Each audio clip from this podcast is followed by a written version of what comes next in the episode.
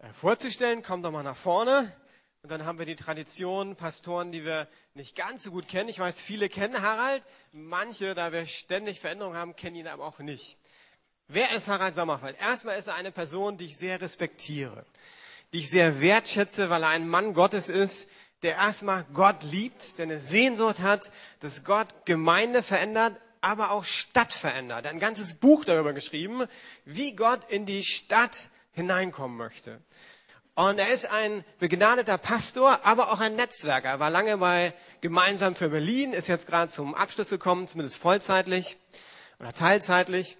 Und da hat er viel Menschen vernetzt, Nationen vernetzt, Gemeinden vernetzt. Und Berlin wäre nicht, was es wäre, zumindest die geistige Landschaft, wenn du in den letzten Jahren nicht so verknüpft und mitgeleitet hättest. Und wer denkt, das war alles, ist immer noch nicht alles. Er hat auch noch ein Herz für einen Stadtteil. Er ist in Spandau und er ist jemand, der ein Herz hat für die Stadt. Er hat ein Herz für Menschen, die auch am Rande sind.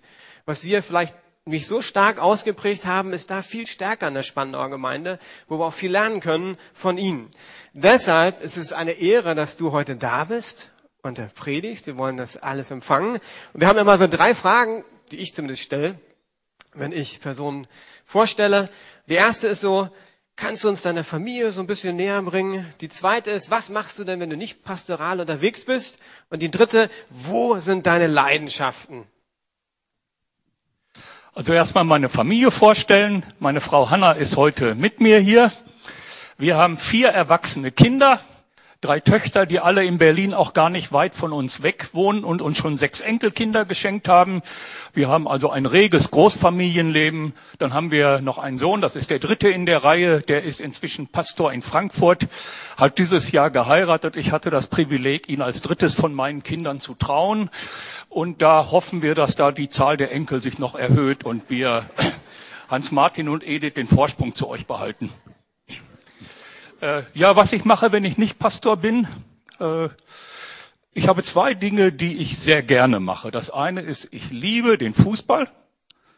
Ich liebe die Hertha und mein Fußballherz hat auch einen geistlichen Zweitwohnsitz, nämlich den FC Liverpool. Und dank Sky und The Zone äh, bin ich da immer dicht dran, ab und zu auch mal im Stadion. Und das Zweite, ich studiere total gerne. So, und gucke immer, dass ich irgendwie was Neues finde. So, ich lese gern Fachzeitschriften und sowas. Ja, und meine Leidenschaft, du hast es eigentlich schon angesprochen, meine Leidenschaft ist dafür, dass die, das Evangelium von Jesus und die Liebe Gottes und die Kraft des Heiligen Geistes auch außerhalb der Gemeinde wirksam werden. In der Stadt, in unserem Umfeld und dass die Leute merken, dass es einen übernatürlichen Gott gibt, weil Christen den verkörpern und weil Dinge passieren da, wo Christen hinkommen. Das ist die Leidenschaft, für die ich mich engagiere. Genau, herzlich willkommen. Ich bete noch für dich und dann darfst du Gas geben. Gott, ich danke dir für Harald, für all das Gute, was ich in seinem Leben sehe, vor allem Christus, den ich in seinem Leben sehe. Und wir wollen unser Herzen öffnen als Gemeinde, ihn herzlich willkommen heißen. Ich bete, dass du ihm Kraft gibst und ihn jetzt führst und leitest. Amen. So, ihr seht das Thema hier vorne auf der Folie. Erwachsen werden bei Wasser und Brot. Keine Sorge, Gott will euch nicht auf diese Diät setzen, sondern im Gegenteil. Aber worum es geht, das wird dann schon deutlich an den drei Bibeltexten, um die es heute geht, alle aus dem Johannesevangelium, alle haben etwas gemeinsam. Jesus sagt, wer von dem Wasser trinkt, das ich ihm geben werde, wird niemals mehr Durst haben. Vielmehr wird das Wasser, das ich ihm gebe, in ihm zu einer Quelle werden, deren Wasser ins ewige Leben fließt. Die nächste Stelle, ich bin das Brot des Lebens. Wer zu mir kommt, wird nie mehr hungern. Und wer an mich glaubt, wird nie mehr Durst haben. Und dann schließlich am letzten Tag des Festes, dem großen Tag, stellte sich Jesus hin und rief, wer Durst hat, komme zu mir und trinke. Wer an mich glaubt, aus dessen Inneren werden, wie die Schrift sagt, Ströme von lebendigem Wasser fließen. Damit meinte er den Geist, den alle empfangen sollten, die an ihn glauben. Denn der Geist war noch nicht gegeben, weil Jesus noch nicht verherrlicht war. Da geht es also um Brot des Wassers, um Brot und Wasser. Jesus sagt, das Brot des Lebens bin ich selbst und das Wasser des Lebens ist mein Geist, den ich euch gebe. Und es beginnt alles mit Durst und mit Hunger. Durst ist, bedeutet leidenschaftlich etwas begehren, was man zum Leben braucht. Und geistlich bedeutet äh, Durst leidenschaftlich etwas zu begehren, was wir für unser Inneres brauchen. Und das ist gar nicht so selbstverständlich, dass Menschen diesen Durst haben. Ich habe mit diesen Versen so meine persönliche Geschichte, die ich euch erzählen möchte. Das, damit beginnt so die Kurve meines Lebens. In meiner Kindheit und Jugend hatte ich absolut keinen Durst auf Gott. Nicht mal Appetit. Der Gott, den ich in meiner Kindheit kennengelernt habe, war auch keiner, der einem wirklich Appetit machte. Ich sehe einige wissende Gesichter. Offensichtlich ist es einigen von euch auch so ergangen, dass erst die zweite Entdeckung Gottes die war, die was ausgelöst hat. Aber dann sind nach ziemlich schwierigen Jahren mir Menschen begegnet, die haben sowas Attraktives von Jesus ausgestrahlt, dass die mir Appetit gemacht haben auf Gott. Wenn ich Christ werde, dann will ich so einer werden, habe ich mir gesagt. Die Evangelisation ist nicht vor allem etwas von Methoden und bestimmten Veranstaltungen und Dingen, sondern das wichtigste Werkzeug der Evangelisation bist du und bin ich. Wenn wir Ausstrahlung haben von Jesus, dass Menschen sagen, oh, was hat der oder was hat sie? Sowas möchte ich auch haben. Das habe ich erlebt und dann habe ich Durst nach Jesus gekriegt, habe ihn angenommen, bin ihm begegnet und es gab eine dramatische Veränderung in meinem Leben. Ich bin mit ihm vorangegangen. Diese Kurve hier der Veränderung, die viele von euch kennen das. Ne? So man entdeckt Jesus neu und alles ist anders. Ne? So der Honeymoon mit Jesus, ne? die coole Zeit. Und dann irgendwann habe ich nicht aufgepasst und es ist was reingekommen in mein Leben, was das wieder abgeschwächt hat. Da kam so ein Plateau. Es war eine Zeit, in der war es nicht mehr prickelnd, mit Jesus unterwegs zu sein. In der war ich nicht mehr total begeistert davon, sondern ich habe mein geistliches Leben eigentlich nur noch verwaltet. Da stand nicht zur Frage, dass ich Christ bin. Aber ich habe so meine Runden gedreht. Und ich weiß noch, wie ich damals manchmal so innerlich gedacht habe, jetzt bist du genau so ein Christ geworden, wie du nie einer werden wolltest.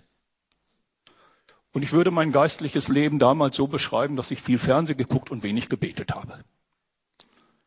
Und dann ist Gott nochmal in mein Leben gekommen, hat mich praktisch über Nacht wirklich nochmal so neu innerlich erweckt und hat mich neu auf Entdeckungsreise bezogen. Und das war die Phase in meinem Leben, wo ich den Heiligen Geist nochmal ganz anders entdeckt habe. Der war vorher schon da und ich habe auch vorher schon Dinge mit ihm erlebt, aber auf einmal habe ich begriffen, da steckt sehr viel mehr drin in einem Leben, das vom Heiligen Geist erfüllt ist. Und ich habe richtig Durst gekriegt und habe viel investiert, um mehr vom Heiligen Geist zu finden und zu bekommen. Ich habe Bücher gelesen, ich habe Predigten gehört ohne Ende. Damals noch im Kassettenabonnement, ne? nicht wie heute Internet und Streamen. Ich habe mir Videos besorgt. Ich bin auf Konferenzen gefahren, bis nach Kanada mit meiner Frau geflogen, einfach um mehr vom Heiligen Geist zu bekommen. Und ich bin nicht enttäuscht worden. In dieser Phase bin ich in die Josua-Gemeinde gekommen und damals, als Hannah und ich von Toronto zurückkamen, da haben wir auch geistliche Erneuerung in die Gemeinde reintragen können. Es war eine sehr starke, sehr intensive Zeit, wo wirklich viel passiert ist. Aber irgendwann habe ich auch da empfunden, jetzt, das Plateau ist höher, aber es passieren jetzt irgendwie immer dieselben Dinge in unseren Seelungszeiten. Da ist irgendwie nicht mehr der neue Drive nach vorne. Das war schon sehr viel intensiver und schöner als alles, was ich vorher kannte. Aber Runden drehen auf hohem Niveau ist auch noch nicht das, was Jesus sich an Fülle vorstellt. Und dann war die Frage, wie kommt nochmal neu Dynamik rein? Wie verändern sich Dinge nochmal neu? Es waren zwei sanfte Anstöße von Jesus, die mich dann weitergebracht haben. Das eine war, äh, wir waren dann in Dresden auf einer Vaterherzkonferenz in der Menschen die Liebe Gottes des Vaters entdecken sollten. Und Hanna und ich, wir waren mit in dem Team, die dann gebetet haben für die Leute und wir hatten eine Vorbereitungszeit, so eine Vorkonferenz für die Mitarbeiter. Und da war unter anderem, einigen von euch wird das was sagen, John und Carol Arnott aus Toronto da. Und Carol hat für mich gebetet und ich habe innerlich dann ein Bild gesehen, das ungefähr so aussah. Dass ich mit Gott an einem Tisch sitze, so wie hier der junge Mann mit seinem Vater am Tisch sitzt. Und ich habe gespürt, wie Gott zu mir sagt, in Zukunft möchte ich mit dir umgehen wie ein Vater mit seinem erwachsenen Sohn. Das hat mir viel gesagt. Oft war das so in der Erneuerung, dass auch gestandene, auch ältere Männer nochmal ganz neu in die Rolle des kleinen Kindes gekommen sind. Ich sehe, so viele Männer in unserer Gesellschaft haben nie wirklich intensive, tiefe Vaterliebe erlebt. Viele sind aufgewachsen mit abwesenden Vätern, mit harten Vätern, mit kriegsgeschädigten Vätern. Und da ist manchmal in diesen Segnungszeiten so viel Schmerz rausgekommen, so viel Entbehrung, so viel Verlust, so viel Mangel. Da haben gestandene Männer geweint wie kleine Kinder.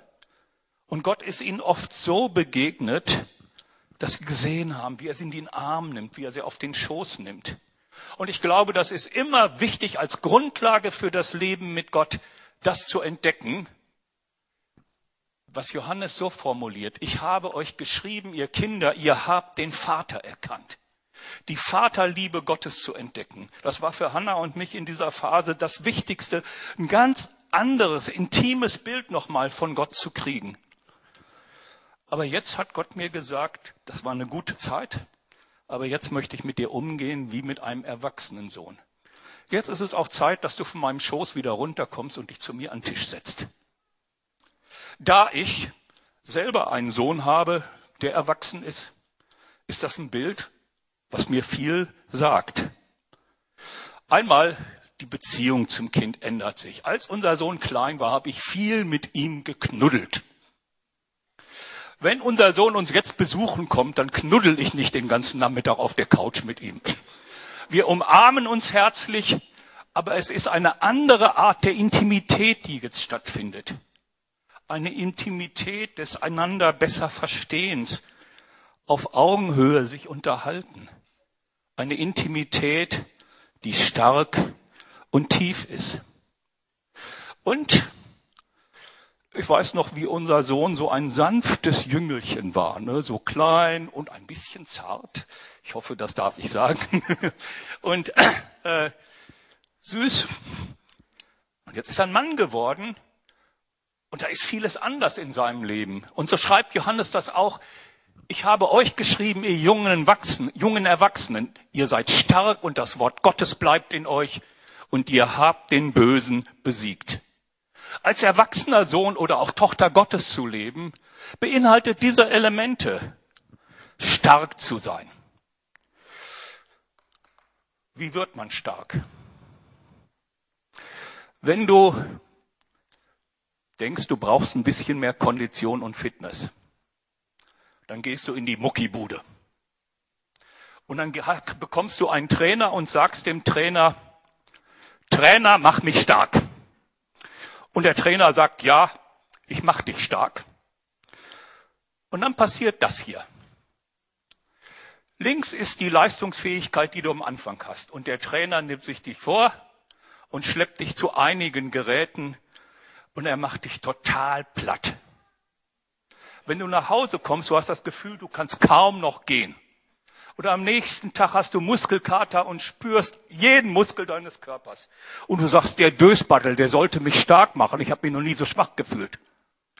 Aber der ist kein Dösbaddel, sondern der versteht etwas von der menschlichen Physis. Der weiß, dass wenn wir unseren Körper bis ans Limit anstrengen und dann eine Erholungsphase kommt, dann kompensiert der Körper nicht nur die Kraft, die er vorher verloren hat, sondern er macht mehr als kompensieren. Deswegen nennt man das hier Superkompensation. Du bist danach ein kleines bisschen stärker als vorher und dann wirst du wieder rangenommen. Dann kommt er wieder und macht dich platt und dann wirst du wieder ein bisschen stärker. Das ist Gottes Training auch für unsere innere Stärke. Wenn Gott uns erwachsen haben will, dann schickt er uns Herausforderungen, die gerade so sind, dass wir sie aushalten können. Und wir sind dann manchmal auch fertig, aber dann kommen wieder Erholungsphasen, dann baut er uns wieder auf, dann kommt wieder eine Gemeindefreizeit oder sowas. Ne? Und danach sind wir dann ein bisschen stärker als vorher, stark werden. Das Zweite, was Johannes sagt, das Wort bleibt in euch. Erwachsensein bedeutet, aus Überzeugungen zu leben und nicht aus Stimmung. Sowohl in unserem Handeln als auch in unseren Gewissheiten. Ein Kind möchte immer das tun, worauf es gerade Bock hat. Da gehören in den seltensten Fällen die Hausaufgaben dazu. Deswegen ist es wichtig, dass die Eltern Überzeugung haben und wissen, dass die Hausaufgaben wichtig sind und dafür sorgen, dass sie gemacht werden. Und auch Gewissheiten sind jetzt geistlich in einem frühen Stadium oft noch nicht so stark. Den einen Tag denkst du, oh, ich bin im Himmel. Und den anderen Tag denkst du, Gott ist fern von mir oder ich von ihm. Aber du bist nicht fern von Gott. Du fühlst es nur so. Und es ist wichtig zu lernen, aus Überzeugung zu leben, zu wissen, mein Gott ist da, mein Gott kümmert sich um mich, mein Gott sorgt für alles, was mich betrifft, egal ob ich ihn gerade fühle oder nicht, egal ob gerade die Sonne vom Himmel scheint oder irgendwelche anderen Dinge vom Himmel kommen. Aus Überzeugung und Gewissheit zu leben, so wird man stark und schließlich, ihr habt den Bösen besiegt. Gott erwartet, dass wir gewisse Maßnahmen unseres Schutzes irgendwann selber übernehmen. Als unsere Kinder klein waren, haben wir sie behütet, wie es nur ging. Nicht da äh, in einer Straße, wo wir mal wohnten, da ist so ein Nachbarsjunge, man kam gleich von der Haustür auf die Straße und das war eine enge Gasse und da ist unser Nachbarsjunge mit 60 oder 70 hochgefahren. Meine Frau wurde zur Löwin und ist hingegangen und hat sich den vorgeknüpft, weil unsere Kinder da, auch unser Junge da gehen. Ne? Und äh, da wird man zur Löwin oder zum Löwen, ne? wenn die eigenen Kinder irgendwie attackiert werden. Ich werde meinen Sohn jetzt in vielen Dingen nicht mehr behüten. Wenn er Stress hat da, wo er jetzt ist und Leute es ihm schwer machen, dann werde ich nicht kommen und sagen, wie könnt ihr meinen Sohn antasten? Ne? Sondern er muss es lernen, sich selber zu wehren. Und so sollen wir stark werden und selber den Teufel unter den Füßen haben und ihn rausschmeißen aus, da, aus den Stellen, wo er in unserem Leben noch versucht, Einfluss auszuüben. Stark werden. Noch etwas unterscheidet das Kind vom erwachsenen Sohn. Unseren Kindern haben wir genaue Anweisungen gegeben, wann sie morgens aufzustehen haben, was sie anziehen sollen, was sie essen sollen, wann sie nach Hause kommen sollen. Ihr ganzes Leben war von uns reglementiert. Ne? Wir waren die, die ganz viel vorgegeben haben. Jetzt, wo unser Sohn erwachsen ist, mache ich das nicht mehr. Ich habe ihn heute Morgen nicht angerufen, habe gesagt, Stefan, du gehst heute in die Gemeinde, achte darauf, dass du anständig aussiehst. Am besten ziehst du das graue Sweatshirt an. Nee, aber was mich sehr freut, ist zu sehen, dass unser Sohn Entscheidungen trifft nach den Werten, die er bei uns gesehen hat. Nach den Dingen, die er bei uns erfahren hat. Und manchmal holt er sich Rat von mir. Ich bin gerne sein Ratgeber, aber ich gebe ihm keine Anweisungen mehr. Er kann selbstständig Dinge entscheiden, weil er was mitbekommen hat, was ihm dabei hilft. Und so ist es auch in unserer Beziehung zu Gott. Manchmal denken Leute, es ist besonders geistlich, wenn Gott dir alles sagt. Ne? Wenn du zu allem immer ein Wort hast. So, ne? Der Herr hat mir gezeigt, ich soll um 8 Uhr aufstehen. Dann hat der Herr mir gesagt, ich soll ein Marmeladenbrötchen schmieren. Oder hat der Herr mir gesagt, jetzt heute wäre ein Pfefferminztee gut oder so. Ne? Und es klingt manchmal sogar, oh, der ein Draht zu Gott, wenn einer so. Aber Gott sagt, du, ich will das gar nicht immer. Ich möchte, dass du gute Entscheidungen triffst nach den Werten, die du bei mir gelernt hast. Nach dem neuen Leben, das in dir ist. Gott gibt uns viel Freiheit und freut sich, wenn er auch an uns sieht, dass wir gelernt haben, geübte Sinne zu haben und gut und böse zu unterscheiden und richtige Entscheidungen zu treffen, wie es in der Bibel heißt. Das waren also so ein paar Dinge, wo ich merkte, die bringt Gott jetzt in mein Leben, dazu fordert er mich heraus. Als mir das, er mir das so mitteilte, so ganz sanft und unscheinbar, ich möchte mit dir umgehen wie mit einem erwachsenen Sohn, aber es hat viel verändert in meinem Leben. Und dann gab es eine zweite, einen zweiten sanften Anstoß. In dieser Zeit damals, wo es viel geistliche Erneuerung gab, da war das auch ein ganz wichtiges Thema, der Hunger und Durst nach Gott. Aber irgendwann hatte ich den Eindruck, dass manchmal der Weg das Ziel wird, dass es gar nicht so sehr darum geht, gesättigt zu werden, sondern hungrig zu bleiben. Sechs Wege, um hungrig nach Gott zu bleiben, ist hier zum Beispiel so ein Artikel, der das beschreibt. Da ist was Richtiges dran an dem, dass wir immer noch Verlangen haben nach Dingen, die Gott gibt. Aber trotzdem äh, habe ich irgendwann, wurde ich da ein bisschen kritisch gegen. Obwohl eine Zeit lang haben wir sehr viel Gutes auch damit erlebt. Das war immer so unser Gebet in Segnungszeiten, eins unserer Gebete. Mehr Herr, more Lord, more Lord. Unser Enkel war damals drei oder vier und die Kindergärtnerin erzählte, dass er dann in die Kita kam, wenn er abends dabei war und anderen Kindern die Hand aufgelegt hat und gebetet hat, more Lord. Also die Kita war sowas von gesegnet, bin ich sicher. Ne? Aber dann hörte ich mal einen Redner, den ich sehr geschätzt habe. Er sagte, es gibt Leute, die haben in bestimmten Bereichen mehr als ich, aber nobody can out-hunger me. Niemand kann mehr Hunger haben als ich. Da habe ich gedacht, geht's hier um einen Hungerwettbewerb? Und dann hat Jesus mich vor eine Herausforderung gestellt. Ich weiß nicht, ob ihr das nachvollziehen könnt, wie groß die für mich war. Er hat mich auf dieses Wort gestoßen. Ich bin das Brot des Lebens. Wer zu mir kommt, wird nie mehr hungern. Und wer an mich glaubt, wird nie mehr Durst haben. Jesus sagte, ich will dir nicht mehr geben, sondern alles. Das war gut, dass du so hungrig warst. Aber du sollst satt sein. Das ist mir sehr, sehr schwer gefallen, das anzunehmen. Und es schien mir ungeheuerlich. Erstens, ich war umgeben von lauter Leuten, die den Hunger nach Gott hatten, aber ich kannte niemanden, der sagt, Gott hat meine Seele gesättigt. In der Kirchengeschichte bin ich auf welche gestoßen. Das war also immer wieder zu bestimmten Zeiten eine Erfahrung, die Christen gemacht haben. Aber ich kannte in meiner Umgebung das nicht und mir kam es vor, das ist doch total überheblich, wenn du dich hinstellst und sagst, Gott hat meine Seele satt gemacht. Wer bist du denn? So da, es war eine, eine große Herausforderung für mich. Und das war einer der mutigsten Glaubensschritte, die ich je gemacht habe, dass ich sagte, Jesus, wenn du das sagst, dann glaube ich dir das. Und dann rechne ich damit, dass das jetzt so passiert. Und ich habe erlebt, wie in meinem Leben sich nochmal was verändert hat. Wie Gott tatsächlich nochmal ganz anders seine Gegenwart und seine Sättigung in mein Leben gebracht hat. Das, was Jesus hier sagt, das Wasser, das ich ihm gebe, wird in ihm zu einer Quelle werden. Und ich habe erlebt, wie ich diese Quelle anfing wahrzunehmen in mir. Dass da ständig etwas war, was floss.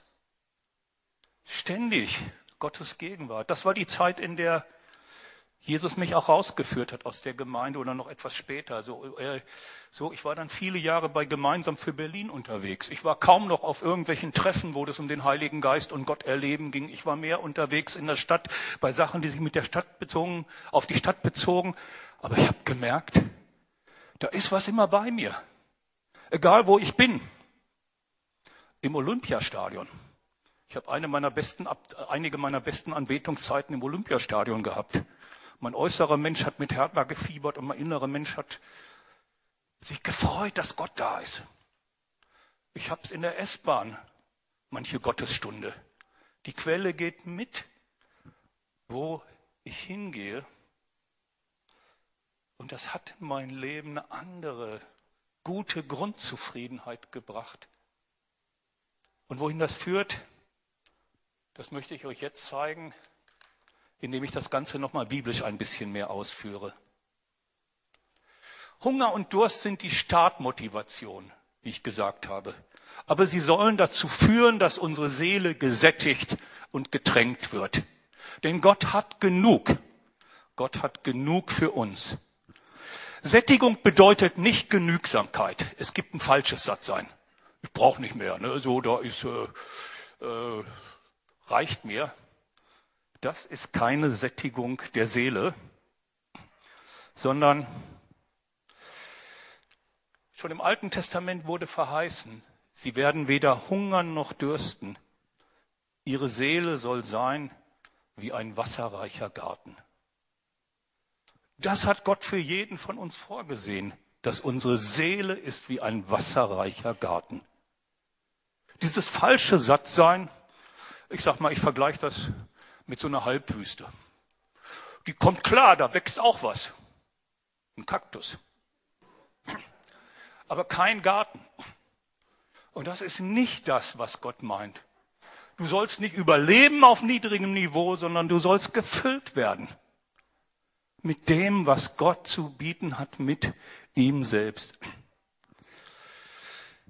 Ich bin heute Nacht wach geworden und hatte den Eindruck, dass Gott sagt, ich soll diesen Punkt nochmal sehr persönlich machen.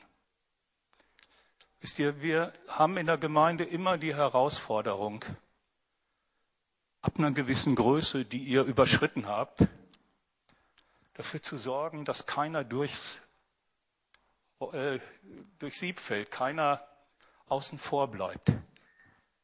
Es gibt Leute, die sind einfach nicht solche Partylöwen und Kontaktnudeln dass sie auf andere zugehen und dass sie ganz schnell Kontakt kriegen. Die brauchen es eher, dass andere sie abholen, auf sie zugehen. Deswegen ist Willkommenskultur und achtsam sein füreinander ein ganz wichtiges Ding, dass wir als Gemeinden das immer mehr lernen. Das ist bei uns auch ein Thema in der Josua-Gemeinde. Aber ich glaube, dass hier heute eine Person, vielleicht auch mehrere sind, bei denen das ein bisschen anders liegt und dass ich dir von Gott etwas ausrichten soll. Du beklagst dich darüber, dass du nicht genug beachtet wirst, nicht genug Aufmerksamkeit kriegst. Und du bist gerade zur Zeit dabei, ernsthaft zu überlegen, ob du nicht diese Gemeinde verlässt, weil du unzufrieden bist. Und Gott sagt dir, Schau nicht auf die anderen. Deine eigene Seele braucht mehr Wasser. Du hast viel Schweres durchgemacht, aber das hat in deiner Seele Bitterkeit und Selbstmitleid hervorgebracht. Das ist so wie so ein Kaktus in der Wüste. Und das sticht Leute, wenn sie dir nahe kommen. Und deshalb bleiben sie manchmal auf Abstand. Aber Jesus liebt dich.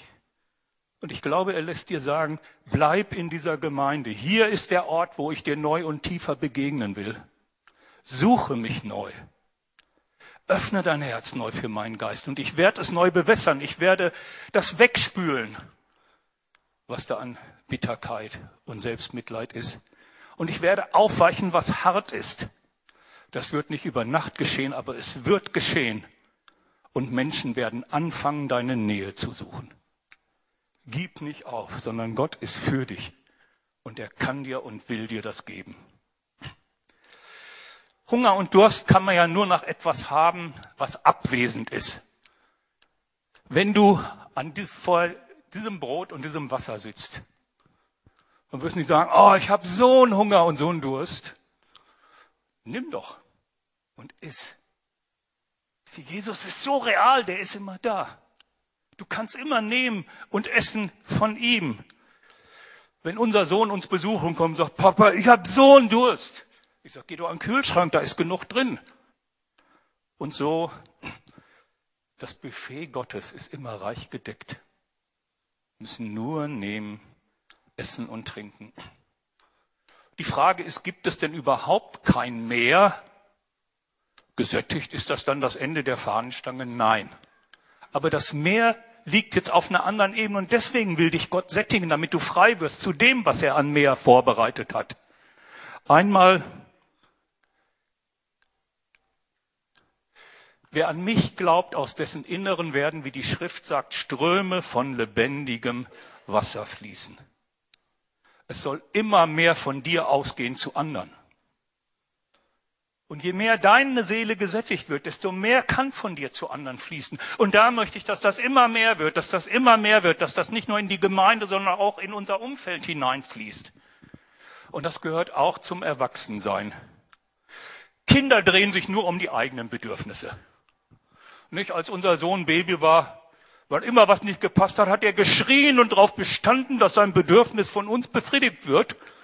Und unser Leben hat sich eine Zeit lang sehr stark, vor allem das Leben meiner Frau, total um unsere Kinder gedreht. Alle deren Bedürfnisse waren das, womit sie zu ihr kamen. Jetzt ist das anders. Mein Sohn ist erwachsen. Wie ich anfangs beim Interview sagte, hoffe ich, dass da bald die Zahl unserer Enkel nochmal einen Zuwachs erlebt. Und wenn das so sein wird, dann wird sich alles um die Bedürfnisse des Kindes drehen. Dann stehen die Eltern nachts um zwei oder drei auf, schlagen sich viele Stunden um die Ohren, schlagen, tragen stundenlang ein Kind auf dem Arm, das gerade irgendwelche Koliken hat. Erwachsensein bedeutet, sich um die Bedürfnisse anderer zu kümmern und zu drehen. Und das ist das Geheimnis der Liebe, die Jesus gebracht hat. Dass wir die Bedürfnisse anderer höher einschätzen als unsere eigenen. Du sagst, dann komme ich doch zu kurz. Nee. Die Grundlage ist ja, dass du bei Jesus das kriegst, was du brauchst. Dass dein Inneres gesättigt wird. Und dann geht es darum, wirklich zu lieben. Warum kommst du in Gottesdienst? Ja, ich will erbaut werden. Ich will gesegnet werden. Für welche Person außer dir selbst ist es heute gut, dass du in den Gottesdienst gekommen bist?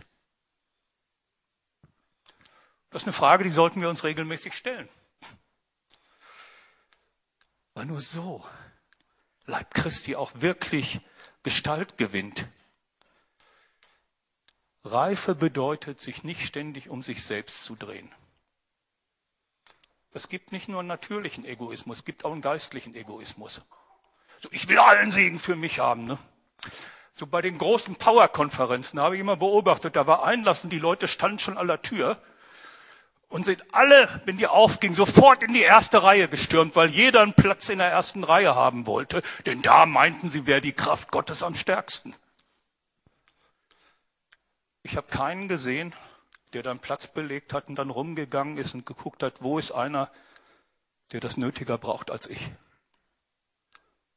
Wo ist einer, für den ich frei halte und dem ich sage, du kannst nach vorne gehen? Ihr versteht, was ich meine. Das sind so Beispiele für das Prinzip. Es gibt hier Leute, die brauchen eine Ermutigung, die brauchen Zuspruch. Die haben vielleicht die ganze Woche, wenn sie nicht mit auf der Freizeit waren, sondern hier waren, kaum ein freundliches Wort gehört. Für wen sollst du heute ein Segen sein? Frag das Gott, wenn du in den Gottesdienst kommst. Gott kann dir jemand zeigen, für den du betest, wenn du nicht so offensiv bist, dass du leicht auf Leute zugehst. Aber das gehört zum Erwachsensein, dass unser Leben nicht mehr sich ständig um das kümmert, wie wir vorankommen, äußerlich oder innerlich, sondern auch um andere. Und erwachsen oder immer mehr von Gott bedeutet, ihn immer besser kennenzulernen. Ihr habt den erkannt, der von Anfang an ist. In diesem Vers aus 1. Johannes 2, Vers 14 haben wir vorhin gesehen, als erstes sollen wir Gott als Vater erkennen. Einfach den, zu dem wir wirklich fast buchstäblich auf den Schoß kommen können, ankuscheln können. Aber dann sollen wir Gott kennenlernen als den, der von Anfang ist, als den ewigen, großen, majestätischen, erhabenen. Und dafür brauchen wir Zeit mit ihm. Wenn ich mit meiner Frau im Wohnzimmer zusammensitze und ich sagen würde, Hanna, ich habe so eine Sehnsucht nach dir, dann würde sie sagen, ich bin doch da. Aber ich möchte sie besser kennenlernen. So die Gegenwart Gottes, die soll da sein, die soll dein Leben erfüllen, aber wir können Gott immer noch besser kennenlernen. Das ist bei Menschen ja schon so. Menschen sind so tief, dass man ein Leben lang mit ihnen zusammenleben kann und immer noch nicht bis auf den Grund alles kennt. Und das ist schön einfach, wenn Hannah und ich aneinander immer noch neue Dinge entdecken und auch merken, wie wir beide weiter verändert werden. An Gott wird es in Ewigkeit lang neue Dinge zu entdecken geben. Gott ist so tief, dass du nie auf den Grund sein wirst. Deswegen wird der Himmel ja auch so, oder die Ewigkeit, die neue Welt ja auch so spannend sein. Ne? Das wird nie in Langeweile übergehen. Jetzt kenne ich alles, was hier ist. Ne? Äh, vor allen Dingen werden wir Gott nie ganz kennen, aber Gott möchte mit uns vertrauter umgehen. Gott möchte mit uns über Sachen sprechen, die ihm wichtig sind, über seine Anliegen, über das, wie er denkt. Und wir können ihm Fragen stellen. Von daher, es gibt jede Menge Luft nach oben für mehr von Gott. Aber erstmal soll deine Seele gesättigt sein von ihm und seiner Gegenwart. Und dann sollst du immer mehr ein Segen sein für andere und immer tiefer hineinkommen in die erkennende Gemeinschaft mit Gott. Gott möchte seine Leute in der Stadt und auch euch als Josua, als Lukas-Gemeinde noch viel mehr fluten. Er will Neues geben. Manchmal braucht es dafür noch eine Voraussetzung, nämlich erstmal durstig zu machen. Man sagt ja Gastronomen nach, dass sie manchmal die Suppe ganz besonders salzen, damit die Leute mehr Durst haben, mehr trinken. Ich denke, in vielen Fällen ist das ein Vorurteil, aber wir haben das einmal erlebt, wo es tatsächlich war. Bei Freunden auf der Hochzeitsfeier im Restaurant, die Suppe war wirklich so, dass man den ganzen Abend trinken musste. Wisst ihr, Jesus verteilt gerne das Wasser des Heiligen Geistes. Aber manchmal muss er erst Salz verteilen. Und einige von euch brauchen Salz, damit der Durst in Gang kommt. Und dann ist das Wasser da.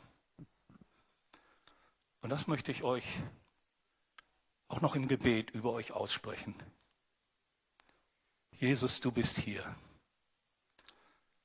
Und offenbare dich meinen Geschwistern noch viel mehr als der, der alles hat, was wir brauchen.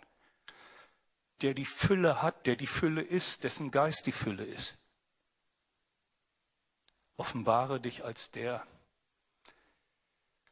der konkurrenzlos ist in allem. Und der wirklich erfüllt. Aber ich bitte dich, dass du auch kommst und da dein Salz verteilst, wo du Leute herausholen möchtest aus Routine, aus Lethargie, aus einem geistlichen Leben, das nur noch verwaltet wird.